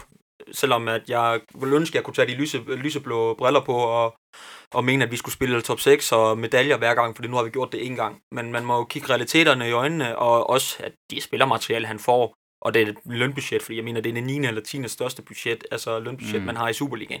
At så er det heller ikke realistisk at forvente, at man kan gå ud og spille det, det fantastiske fodbold hver gang. At Sønderjyske er stadigvæk en klub, som nogle gange må tage de point, de kan få, og gøre det på den måde, det, det kan lade sig gøre at få dem, og om det så er en uafgjort på udbanen, eller hvad det er. Men det er nogle gange realiteten for Sønderjyske. Og den føler jeg lidt, at der er en del fans, der er kigget lidt væk fra nu, hvor de nu hvor vi havde den sølvsæson, vi havde, mm. og i realiteten også kom i top 6 året efter. Ja. Fordi at uh, Sønderjyskes mål, synes jeg, skal være at ligge, som de gør nu. Det er, det, altså, enten det er lige omkring, og kommer vi i top 6, eller kommer vi ikke. Men så længe, at vi er langt fra, altså langt sikret, øh, eller vi er godt, godt, øh, godt sikret fra at rykke ned, jamen det er det, jeg mener, Sønderjyske ligger lige nu. Men vi bliver ved med at lægge altså mursten på og, og bygge et større og bedre fundament. Men der mener jeg ikke, vi er nu. Øh, så jo, spillemæssigt har det ikke altid været lige sjovt at se, som fodboldelsker også. Mm. Men, men jeg synes også som sønderjyske mand, at, at, at han nogle gange får skal ud for, at angriberne ikke sætter bolden i mål, når det ikke er ham, der står på banen og skal sætte den ind. Og det synes jeg heller ikke er fair, fordi vi har haft kampe, hvor vi har haft 4-5 store målchancer, hvor angriberne ikke har kunne sætte den ind, og så er det alligevel Claus Nørgaard, der får skal ud. Tror I, at folk har været lige så kritiske over for ham, hvis han havde efterfulgt øh, Søndergaard eller, eller Hemmingsen for eksempel? Øh, er det ikke den sølvsæson, man spejler sig lidt i nu og tror, at øh, der skal vi jo ligge, øh, ligge hver sæson? Jo, jo, helt sikkert. Altså, under Mikkelsen var det jo, som du også siger, guld og grøn skov, og det var jo en fest, altså en dans på roser fra start til slut nærmest, øh, tæt på europæisk gruppespil, og en sølvmedalje, det er jo helt surrealistisk at tænke på. Og det, det er det helt klart ikke kommet Claus Nørgaard til gode. Han er jo også kommet ind i en svær periode lige pludselig. Altså sådan, øh, Mikkelsen bliver pludselig skibet afsted til Sverige, og så skal vi hente en erstatning, som uh, sidder i DBU, øh, og som har været øh, assistenttræner og sådan noget. Men, så det er da også en svær opgave, og han har ikke fået en særlig god start på den sæson. Altså en tid i Sønderjyske, det, det har jo heller ikke hjulpet ham. Øh, og vi så lige når at slæbe os med i top 6, det var jo lige så meget Jakob Mikkelsen fortjente, som det var øh, Claus Nørgaard. Øh, men det er klart, at hvis han var kommet efter øh, Søndergaard eller Hemmingsen eller nogle af de andre, så tror jeg det helt sikkert, at vi har haft en meget mere altså, færre og lidt mere nuanceret syn på ham. Det havde vi uden tvivl. Altså, det, fordi de spillede jo heller ikke blændende fodbold. Der er, der er jo ikke nogen, der, der kigger tilbage på Lars Søndergaard-tiden. Altså, der lå, sad vi jo tit med røven i vandskorpen, når vi skulle uh, kigge på slutningen af sæsonen. Jeg kan huske, at den sæson, hvor han hentede Robin Okoche i, uh, i, i vinterpausen, hvor, hvor det ellers lå så meget sort ud for Sønderjyskes fremtid i Superligaen. Så det har jo heller ikke altid været lige sjovt, men, men mm. man var alligevel ked af, at, han, at de smuttede dengang, fordi at de sikrede overlevelse, og det var målet dengang. Men det er som om, at den ene sølvsæson, som øh, selvfølgelig spillede Sønderjysk rigtig godt, men det var også en sæson, hvor øh, alle andre end FCK spillede godt, næsten, øh, af dem, som man kunne forvente, fordi det var ikke, det var ikke øh, fordi Sønderjysk vandt på vildt mange point, i forhold til, mm. hvad man vil se i andre sølvsæsoner for andre hold i hvert fald. Så jeg tror, det var jo det er en, den lidt kombination af det, men havde han fulgt efter Søndergaard eller Hemmingsen, så havde man havde det været det samme. Så havde man været ked af også, hvis han var smuttet. Det er jeg ikke tvivl om, hvis han var blevet hentet af en anden Superliga-klub. Nej, nej, men det jeg skal også tænke på om Nørgaard, han er den første træner siden, altså Carsten Bro, som ikke rigtig har bygget på for alvor. Altså man kan sige, at Carsten Bro kommer til, vi sikrer os overholdelse, vi spiller noget pindsvine fodbold. Hemmings kommer til at putte lidt mere bold i holdet. Søndergaard lidt mere bold, så hele tiden får defineret en spillestil. Mikkelsen kommer, og det hele topper. Og, og Claus Nørgaard har jo ikke rigtig kunne bygge på, men hvad kan man forvente? Altså, hvis han skulle toppe det, som Mikkelsen gjorde, så skulle vi vinde guld, og vi skulle spille europæisk fodbold og sådan noget.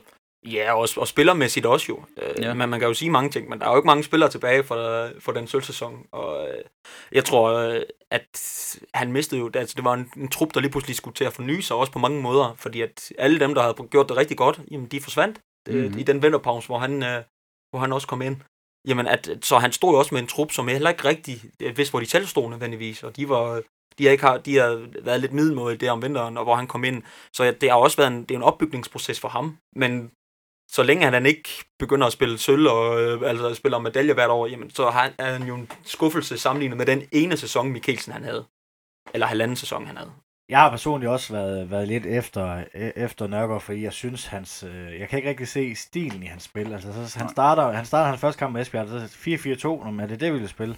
Få en losing, så spiller han så spiller han 4-1, 4-1, så spiller han, han har mange forskellige spil, øh, øh, stilskifter og, og omstillinger, og og øh, nogle gange, så synes jeg lidt, det ligner, at han sådan famler, og det har jeg også nævnt før i det program, det ligner, at han famler efter, hvordan han gerne vil spille, og det ligner, at han er nødt til at spille den 4-1-4-1, eller 4-4-1-1, mm. fordi at det er den sønderjyske passer til, men det er ikke det, helst det, han vil. Jeg har også hørt meget om, at han spiller meget pragmatisk, altså han, det er, han, han sætter sit hold op til modstanderen, mere end han nærmest sætter sit eget hold op. Det kan også godt være lidt der, at vi spiller de bedste kampe mod de bedste hold, og de mm. dårligste kampe mod, mod de lidt dårligere, mere defensivt indstillede hold. Helt enig. Altså, det virker tit som, at vi kigger på modstandere og tænker, okay, hvad er deres styrker? Hvordan kan vi eliminere dem? Hvordan kan vi udligne dem på en eller anden måde? I stedet for at kigge på deres svagheder og sige, okay, hvordan kan vi udnytte de svagheder? For det er jo noget, jeg synes, der var fedt ved at se Jakob Mikkelsen Sønderjyske. Det var, der var altid et udtryk. Man vidste altid, hvad de ligesom kom med. Og man kunne også se sin løbet af kampen, hvis man holdt godt øje med. Altså, han byggede rundt på nogle af de her spillere her, så ligger de lige pludselig to mand over på venstre kanten eller sådan noget, fordi de kunne se, at øh, modstanders højre kant ikke fulgte med tilbage eller sådan noget, så han udnyttede hele tiden modstanderens altså, svagheder. Og jeg har, altså, folk siger, at Claus Nørgaard er en dygtig, dygtig taktiker og en god fodboldhåndværker den slags. Men jeg har bare ikke rigtig set det endnu. Altså, jeg mangler lidt den der, altså, hvor er udtrykket henne? Altså, både sådan i forhold til spillernes attitude, men også i forhold til det rent taktiske det tror jeg kommer lidt nu. Øh, jeg tror, han har fundet den taktik, han gerne vil køre med, med, i hvert fald med den trup, han har nu, den 4-4-1-1. Øhm, fordi han var, han var nødt til at prøve lidt, fordi så fik de meget leader, og så tænkte han, ah, så kan jeg godt køre 4-4-2, fordi så har vi to angriber, der mm. kan. Men det, det kunne overhovedet ikke. Øhm, og det har han været nødt til at, øh, at, at tilpasse sig efter. Og han er jo ikke, han er ikke man, man kan sige mange ting, men han er ikke bleg for at ændre. Om det, det er så ikke lykkedes hver gang, men han, men han skifter gerne i taktik, hvis det virkelig går. Han prøvede jo også noget anderledes der mod Esbjerg, altså, hvor det også blev, spillet blev også bedre de sidste 20 minutter, da Alexander bare kom ind, fordi han var, han var nødt til at sige, at vi er nødt til at ændre et eller andet. Mm. Og så er det ikke altid, han rammer rigtigt, øh, men det er det jo med alle trænere. Øh, det er jo ikke altid, man kan ramme rigtigt. Men det har, det, jeg tror, han er ved at finde det nu, i hvert fald med den trup, der er nu, øh, som hedder den taktik, altså 4-4-1-1. Ja, ja, det håber jeg så sandelig, fordi det, altså en ting er det sådan rent spillemæssigt, fordi altså, vi er sønderjyske, vi er ikke Barcelona, vi er ikke FC Nordsjælland, vi, vi forlanger ikke, du ved, champagnefodbold, og lækker, altså samba-fodbold, den slags. Men vi forventer vel altid, at vores hold går banen topmotiveret, sultne og vil æde sig selv for ligesom at vinde den her kamp. Og der synes jeg bare, mange gange jeg har set Sønderjysk Gunnar Claus Nørgaard være sådan lidt, ah, lidt tamme, lidt midte. Altså det er ikke fordi, jeg forventer, at de brillerer sådan spillemæssigt, men jeg forventer, at de går ud og slår igennem, og ligesom er fysiske, og ligesom giver alt, hvad de har derude. Og det synes jeg bare tit, altså jeg synes tit, trænerens attitude afspejler spillernes attitude, at den er sådan lidt mat, altså lidt ja, kønsløs nogle gange, synes jeg. Ja, det, det sker selvfølgelig, når, når der er lidt modgang en gang imellem. Øh, men altså, jeg har ikke... Øh, altså, det, det, det kan være svært, fordi jeg ved ikke, hvad, der, hvad, hvad, hvad han siger til dem, eller hvordan... Altså, Nej. fordi man hører ikke noget dårligt om ham. Altså, det, man kan jo sige mange ting, men der har aldrig været en spiller, der har sagt noget dårligt om ham som fodboldtræner. I hvert fald ikke sådan, hvad jeg kan huske. Jeg har aldrig gået på bold.dk og så læst, at, øh, at han var en øh, dårlig træning, som man hører om nogle andre trænere. Altså, så, mm. så han må have fat i et eller andet, og et eller andet må han jo kunne gøre. Og øhm, jeg tror dog, at meget af det også er den der spillestil, som nogle gange, Sønderjyske er ikke de bedste på bolden, og det betyder, når vi møder andre hold, som ikke vil spille fodbold, så kan vi ikke lave kontra. Fordi det er der, vi ser, vi ser jo med afstand farligst ud, når vi får lov til at lave de kontra, som vi gjorde mod Brøndby øh, ja. elim, øh, eminent, og det samme også i, i FCK for den sags skyld, hvor vi jo øh, kun taber med en, men, men det var jo, fordi vi, der fik vi lov til at spille på den måde, som de er bedst til, Sønderjyske. Desværre, fordi man, man vil jo altid håbe på, at vi kunne have 60% boldbesiddelse og alligevel score tre mål, men det, det er bare ikke en realitet, som det ser ud. Øh, lige nu i hvert fald med de spillere, de har. Fordi at de er bare bedst på at løbe, på at løbe i dybden, lige snart de får bolden i omstillingerne. Vi har jo snakket om øh, Hemmingsen afgang til Randers, hvor det var i hvert fald, det var jeg ked af, og mm. der var surt, da, da Søndergaard røg til OB, det var også sådan lidt negativt. Jeg prøvede at kigge lidt øh, statistikker for, hvordan de egentlig klarede det i, i Sønderjyske. Hvis, øh, hvis vi kigger på Hemmingsen, så lå han på 1,17 og 1,18 i sine to sæsoner øh, for Sønderjyske. Mm. Kigger vi så på Lars Søndergaard, han lå på 1,12, og øh, det højeste, det var, eller 1,12 var det laveste, og 1,33 var det højeste i hans, hans fire sæsoner hos os. Det er to trænere, som vi var kede af at miste. Nu har vi haft øh, Claus Nørgaard i hans første sæson, der lå han på 1,07, det skal lige øh, tages i mente, at der, øh, der spillede han i top 6 mod, øh, mod de fem bedste hold i Danmark. Men øh, udover, hvis vi, hvis vi tager sidste sæson og den her sæson, så ligger han på 1,25. Altså han er både han er væsentligt bedre end Hemmings, eller en øh, Søndergaard i sin dårlige sæson. Lidt, lidt dårligere end ham i Søndergaards bedste sæson. Og også bedre, i, øh, bedre end øh, Hemmingsen i, i hans to sæsoner. Så øh, har vi egentlig brug for at være så kritisk over for ham, som vi egentlig er?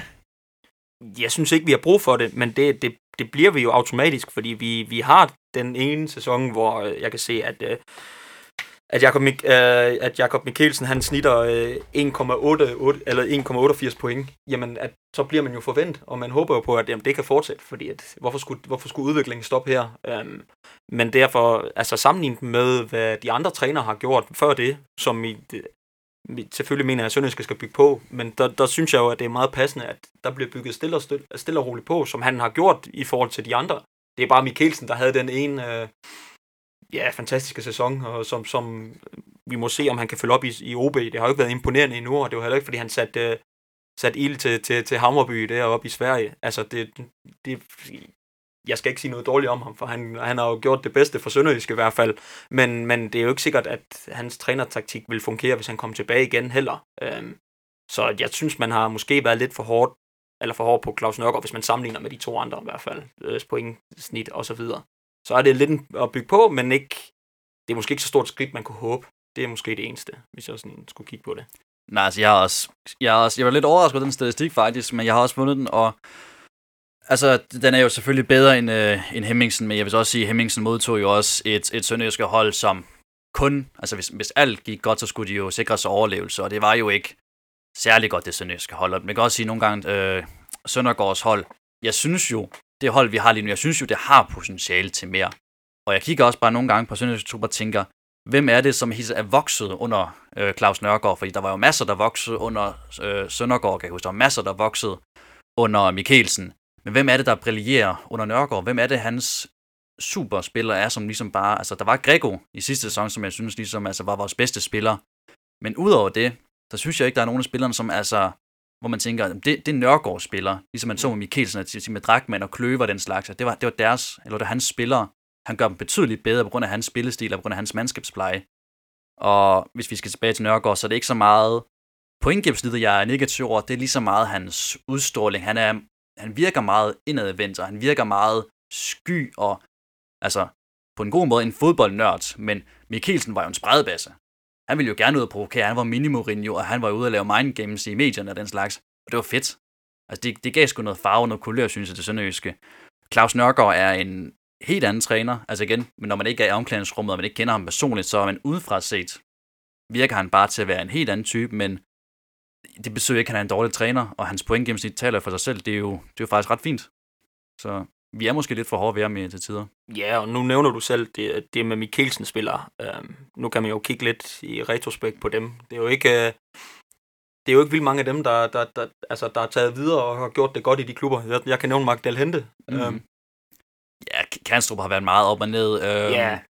Nu kan man sige, Drakman er jo, har jo kommet lidt i gang igen, men ja, altså... Men, men han tog ikke, altså han imponerede ikke på et niveau, øh, altså som han havde regnet med, og Simon Kron heller ikke. Og, nej, nej. Altså der var mange af de spillere, som det virkede bare til, at det flaskede sig også for dem, bare den, den ene sæson, at det måske ikke deres generelle spillerniveau, for Nikolaj Madsen, han er nu taget tilbage til HB Køge, mm. nogle få sæsoner efter, og slog heller, altså kunne godt spille sig på holdet i Vejle i første division, men kunne ikke spille sig på i Superligaen. Nej. At det fortæller jo måske også om, altså selvfølgelig, det er jo rigtig god mandskabspleje, men, men at de spillere, de var nok heller ikke, altså de, de er måske heller ikke bare bedre, og det er de jo nok heller ikke nu. Nej, altså så det, om man kan klemme det, det bedste ud af dem, det er jo det er spørgsmålet. Ja, ja, altså sølvsæsonen var en, en freak-sæson på mange områder. Alle spiller peaked. Alle gjorde det godt. Altså selv Skender altså, lignede jo Casillas til tider i hans bedste alder, og det hele flaskede sig jo, så igen, selvfølgelig skal man give ros til Mikkelsen, men selvfølgelig var det måske også noget, der var ud af hans hænder. Altså, spilleren var peaked. Og det kan være, at Claus Nørgaard om et, om et års tid eller sådan noget har skabt sig sådan en, en trup med spillere i Gardemann og Bar og Rømer, sådan som man kan se. Han, det er hans spillere, og han gør dem gode, og han gør dem til klasse Superliga-spillere. Det må tiden vise. Heisen han har været ude i medierne og siger, at man gerne vil forlænge. Synes I, at man skal det? Han har som sagt kontraktudløb om 8-9 måneder. Det er svært, fordi vi, vi ved ikke, hvordan han er derinde, men eftersom at de gerne vil, det må være positivt tegn, at han er en god træner, øh, fordi der, der er trods alt en masse kloge fodboldhoveder, der sidder inde i den klub, som, som ved, hvordan det foregår til, dag, altså, det, til dagligdag. Øhm, så jeg må gå ud fra, at hvis de siger go for it, så er jeg også med på det. Fordi jeg tror godt, jeg tror, der er mere hent i ham, hvis han får... Øh, altså, nu er der lige en, endnu en generation spillere, der nok er ved at være færdig, men hvis han 100% kan få lov til at sætte det præg, han vil, så tror jeg, at man kan hente mere ud af ham. Og fordi at han er en klog fodboldtræner. Så det er jo, om han kan få lov til at få dem, der lige passer helt 100 præcis i hans taktik og uden at sælge for mange. Så jeg tror, at hvis Heisen siger, at det, det er et go for it, så tror jeg, at, det, at der er noget i det i hvert fald. Men han er jo også et trænertalent, skal vi også glemme. Altså, eller skal vi ikke glemme, er han ikke 38 eller sådan noget? Altså, det er jo ikke meget... Øh, det er jo ikke meget ældre end øh, Mikkelsen, hvis ikke der er nogen, nogen til samme jævne. Eller, altså, det, ham kan vi jo sagtens bygge videre på. Altså, det kan være om en fem år eller sådan noget, han har en trænerprofil i Sønderjyske. Og hvis Heisten, altså det daglige samarbejde mellem Heisten og spillerne og Claus Nørgaard fungerer, og Niels Lolberg også fungerer og sådan noget, så synes jeg ikke, der er nogen grund til ikke at forlænge med ham. Øhm, det eneste, jeg kan være sådan i tvivl om, det er det der med, med udtrykket. Altså, hvad, hvad er det for en vej, vi er på vej hen? Er vi begyndt at blive mere sådan et spillende hold, eller skal vi til at gå lidt tilbage til den gamle base, som vi øh, ligesom har opbygget under øh, Lars Søndergaard eller den slags? Altså, udvikler vi os på samme måde, som vi har gjort tidligere? Fordi jeg synes, jeg synes igen, vi er gået lidt tilbage rent spillemæssigt. Jeg synes ikke, vi udvikler os på samme måde, når Nørgaard, som vi har gjort tidligere. Øh, det er min eneste anke ved det, fordi pointgennemsnittet er jo ganske fint. Altså. Ja, og det er jo som, som fodboldfan, er det, er det ikke lige så sjovt at se i Sønderjyske, som det var dengang. Øh, fordi at de spillede fodbold, og så om de løb ind i en øretæve, så løb de ind i en øretæve, men, men, men de var ude for at spille fodbold. Og det gør de ikke så meget nu, og det er også mm. fuldstændig, øh, har fuldstændig ret i. Øh. Men jeg tror, at Nørgaard og Heisen og dem er jo indforstået med, at øh, jo, vi skal hente så mange point som overhovedet muligt, øh, og så må det være på den måde, som Sønderjyske har budget til. For ja. det, det er jo det er stadig det, der gør, at Sønderjyske, øh, de skal have nogle flere penge i, i klubkassen, før de kan rigtig kan begynde at sige, nu skal vi ud og spille fodbold. Fordi det nytter ikke, at hvis de går ud og, og, og prøver at investere i en masse gode fodboldspillere, og det så falder fuldstændig igennem, og de rykker ned, så står mm. de der med, med bare røv i, uh, i første division. At, at det er et fundament, som man forhåbentlig, fordi jeg tror også, Claus Nokker gerne vil spille fodbold. Han virker som en type, der gerne vil spille fodbold. Han virker ikke som om at han er en Ove, Ove Pedersen-type, eller Viggo Jensen for den sags skyld. Altså nogle af dem, der, der kommer til for at spille noget, ja, hvad skal man sige, øh, kaotisk fodbold for at få nogle point, og så overleve. Mm. Og det tror jeg ikke, han, han vil. Så jeg, det, det afhænger jo, at hvis man stiller roligt, jeg tror også bare, at skridtene bliver mindre, end hvad man har set før. Ja, det tror jeg også. Jeg tror ikke, det er så markant et skridt, som vi har set tidligere fra Hemmingsen til Mikkelsen, for eksempel. Øhm, og igen, det er ikke for at kritisere hans spillestil. Altså, jeg synes jo, han er jo DBU-mand. Altså, han, er jo, han spiller jo altså, til tider. Jeg synes, vi har spillet noget af det bedste fodbold under Nørgaard. Altså 3-0 FCK med jubilæumstrøjen og det hele, og vi har slået, øh, vi har slået Midtjylland, og vi har slået øh, Brøndby, og vi har spillet noget fantastisk fodbold til tider. Det er mere bare, altså, det har svinget for meget, synes jeg. Ja. Jeg, jeg synes, det har svinget for meget. Jeg synes, vi er gået for meget væk for at være et stabilt hold til at være sådan lidt et humørsvingende hold. Og det er ikke igen, det er ikke fordi, vi skal spille prængende fodbold. Jeg synes bare nogle gange, at udtrykket er for svagt. Altså, simpelthen. Vi er blevet lidt et hjemmebaneholdende, hvis jeg ja, skulle sige. Det altså, synes jeg det, også. det, det, er vi, fordi hvis man kigger statistikmæssigt, vi henter øh, masser point på hjemmebane. Vi, vi er en af de farligste hjemmebaner, mm. men vi har bare et problem på udebane, og specielt hvis vi får lov til at... Os, altså, det er os, der skal spille fodbold på udebane. Der, der, får vi, der har vi tit fået det svært, eller ja, så løber vi nogle gange ind i, uh, ind i Nordsjælland, som bare var hurtigere og teknisk bedre, end hvad vi var på, de, på dagen, og så et rødt kort selvfølgelig. Men, men, ja. men ellers er vi bare vi er ikke så gode til, at, når vi har bolden på, på fødderne, så, kan vi få, så har vi det svært med at få den ind i hvert fald. Jeg synes også, at man kan godt se, at han har, har sin, at han er ungdomstræner, eller tidlig ungdomstræner, fordi godt nok mod Nord- Nordsjælland, der havde vi det ældste, ældste hold mod det yngste hold, men jeg synes, at han har fået nogle spillere ind, altså i Karni i starten af 20'erne, mm. Bar i starten af 20'erne, ikke? Øh, Gardenman, Marfeldt på den, øh, på den anden kant. Det er nogle unge, unge spillere, der faktisk er inde omkring holdet. Det synes jeg da egentlig også er, er en positiv historie at tage med. Øh. Der, der skal helt, helt klart lyde kredit til, til Nørgaard i forhold til at hente unge spillere. Det er også svært at være et yngre hold i Nordsjælland. Det er jo praktisk talt umuligt. Det skal, skal man være konfirmander eller sådan noget. Altså, det kan ikke lade sig gøre. Men det, det har jeg også en af mine øh, hvad skal man sige, lyspunkter ved Claus Nørgaard, at det er ligesom, at han har bragt nogle øh, nye spillere ind, som har en, en god hvad skal man sige, dåbsattest i forhold til fremtiden, øh, og noget videresælgspotentiale, både bare Gardeman og hvis Icardi ligesom bliver den her øh, Gera-agtige sekser, så kan han jo også godt altså, ryge afsted for et godt millionbeløb. Et øh, hypotetisk spørgsmål. Tror I, at øh, Mikkelsen ville have fået mere ud af den nuværende tru- truppe end øh, Nørgaard? Ja. Jeg tror ikke, som den, jeg tror ikke, som truppen er lige nu. Der tror jeg ikke, det har været meget bedre. Fordi at det, øh, det er bare en, altså Simling ser jeg ikke som den samme spiller som Drakman. Og jeg ser Drakman som ankermand på det hold, som Mikkelsen fik til sølvmedalje. At det kunne næsten være ligegyldigt, hvem som helst han havde rundt omkring ham. Mm. Bare han havde Drakman. Fordi det var og de kampe, vi ikke havde ham i de, under hans periode, så ville han ikke. Der, kunne, der, kunne de, der spillede de overhovedet ikke. Altså, der faldt de også fuldstændig igennem. Ja. Så, så jeg ser ikke, at det kunne måske godt være en lille forbedring, men jeg tror ikke, at vi vil se, at de vandt øh, dobbelt så mange kampe eller noget. Øh, nej, nej. Eller noget, noget i den dur. Øh, så måske, men jeg tror ikke, med, altså uden Drakman. Hvis man fik ham tilbage, så tror jeg, som sagt, at øh, så kunne det være ligegyldigt hvem som helst. Og det ser man også nu i OB. Altså nu, hvor han har Drakman, og han ligger på den samme position, som han gjorde i, altså, som han gjorde i Sønderjyske, så begynder spillet nu også at blive bedre. De begynder, eller de har generelt spillet god fodbold, de har bare ikke kunne forsvare sig i OB, hvis man skal, skal tage den der. Så øh, jeg tror ikke, det vil blive meget bedre, hvis man fik, havde Mikkelsen nu. Jeg, jeg synes bare, at man ligesom giver for lidt kredit til Mikkelsen i forhold til, da han kom til, så hentede vi en træner i Skive. Han har aldrig haft nogen Superliga-erfaring. Han trænede nogle piger op i Aarhus, mener jeg, det var. Øh, altså alle frygtede nedrykning og sådan noget. Han henter en masse første divisionsspillere til, og sådan noget som Drakman og Kløve. Altså, der var jo en grund til, at der ikke var andre, der hentede Drakman på det tidspunkt. Men Mikkelsen gjorde bare Drakman så meget bedre. Han gjorde Kløve så meget bedre. Han gjorde Kanstrup så meget bedre. Øh, så jeg tror bare, at han har en bedre, lidt eller David Nielsen slags, at jeg tror, han kan påvirke spillerne på en mere positiv måde til at gå ud og tro på sig selv. Og tro på, at det er et sølvhold. Altså, jeg tror også, derfor han er godt kastet til OB, fordi han kan gå ind og ligesom tage fat i de her spillere og sige, nu, nu hører jeg fandme efter, for jeg er fandme bedre, end I præsterer. Og det tror jeg, det er lidt den samme effekt, han vil have, hvis han kom tilbage til Sønderjyske, eller dengang han kom til Sønderjyske. Ja, og, og det havde han jo, fordi det, det så man jo. Altså, men man mm. så jo, man så nogle spillere, altså, der, der gik en Mark Pedersen, der gik på højre bakken og, og følte som om, ja. ja, nu kunne han hvad som helst. Han kunne gå på vandet, og Han tog, tog de dybe løb efter det, det ene dybe løb efter det andet i hvert fald. Men det, det er jo bare, jeg, det, jeg ved ikke, hvor lang tid det vil tage ham at, at få det ind. Altså, det, hvis man skulle skifte, hvis vi lavede en bytte han lige nu, så ved jeg ikke, om det vil blive meget bedre på nuværende tidspunkt. Men det er jo to trænertalenter, som, som, som det er lige nu i hvert fald, er gået to lidt forskellige veje, og også spillestilsmæssigt. Mm. Og øh, Mikkelsen har indtil videre gjort det godt i Sønderjyske, og vi må se, han har jo ikke fået vildt meget held i OB indtil videre, men, men spillemæssigt har det været godt.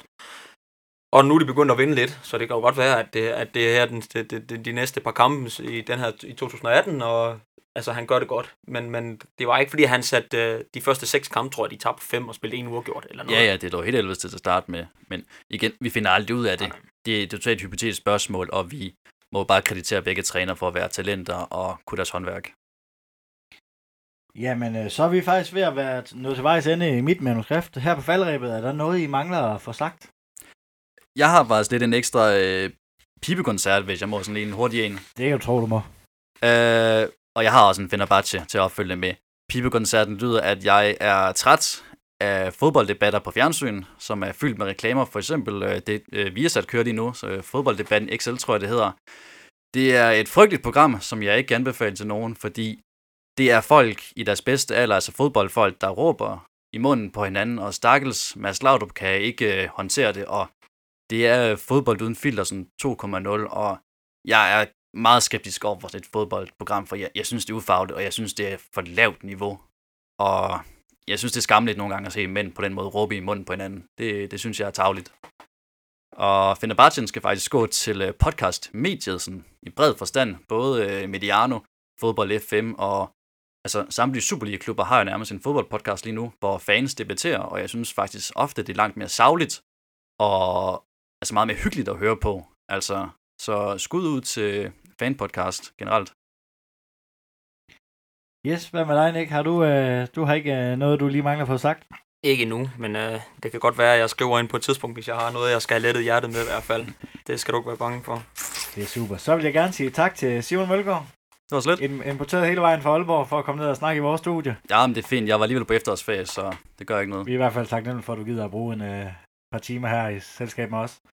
Og Nick Elkar, importeret fra Odense, så det er også øh, ikke så langt væk fra, men... Øh, Nej, men øh, det er jo ikke det helt store problem. Altså, det, er jo, det er jo næsten den samme køretur, jeg har hver gang, jeg tager ned og ser fodbold. Jo.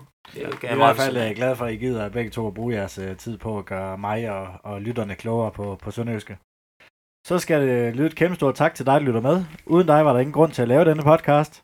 Spred gerne rygtet om vores klub, så vi kan få lyttertallet endnu højere op. Giv os et like på, og på de sociale medier, så vil vi blive rigtig glade. Moin!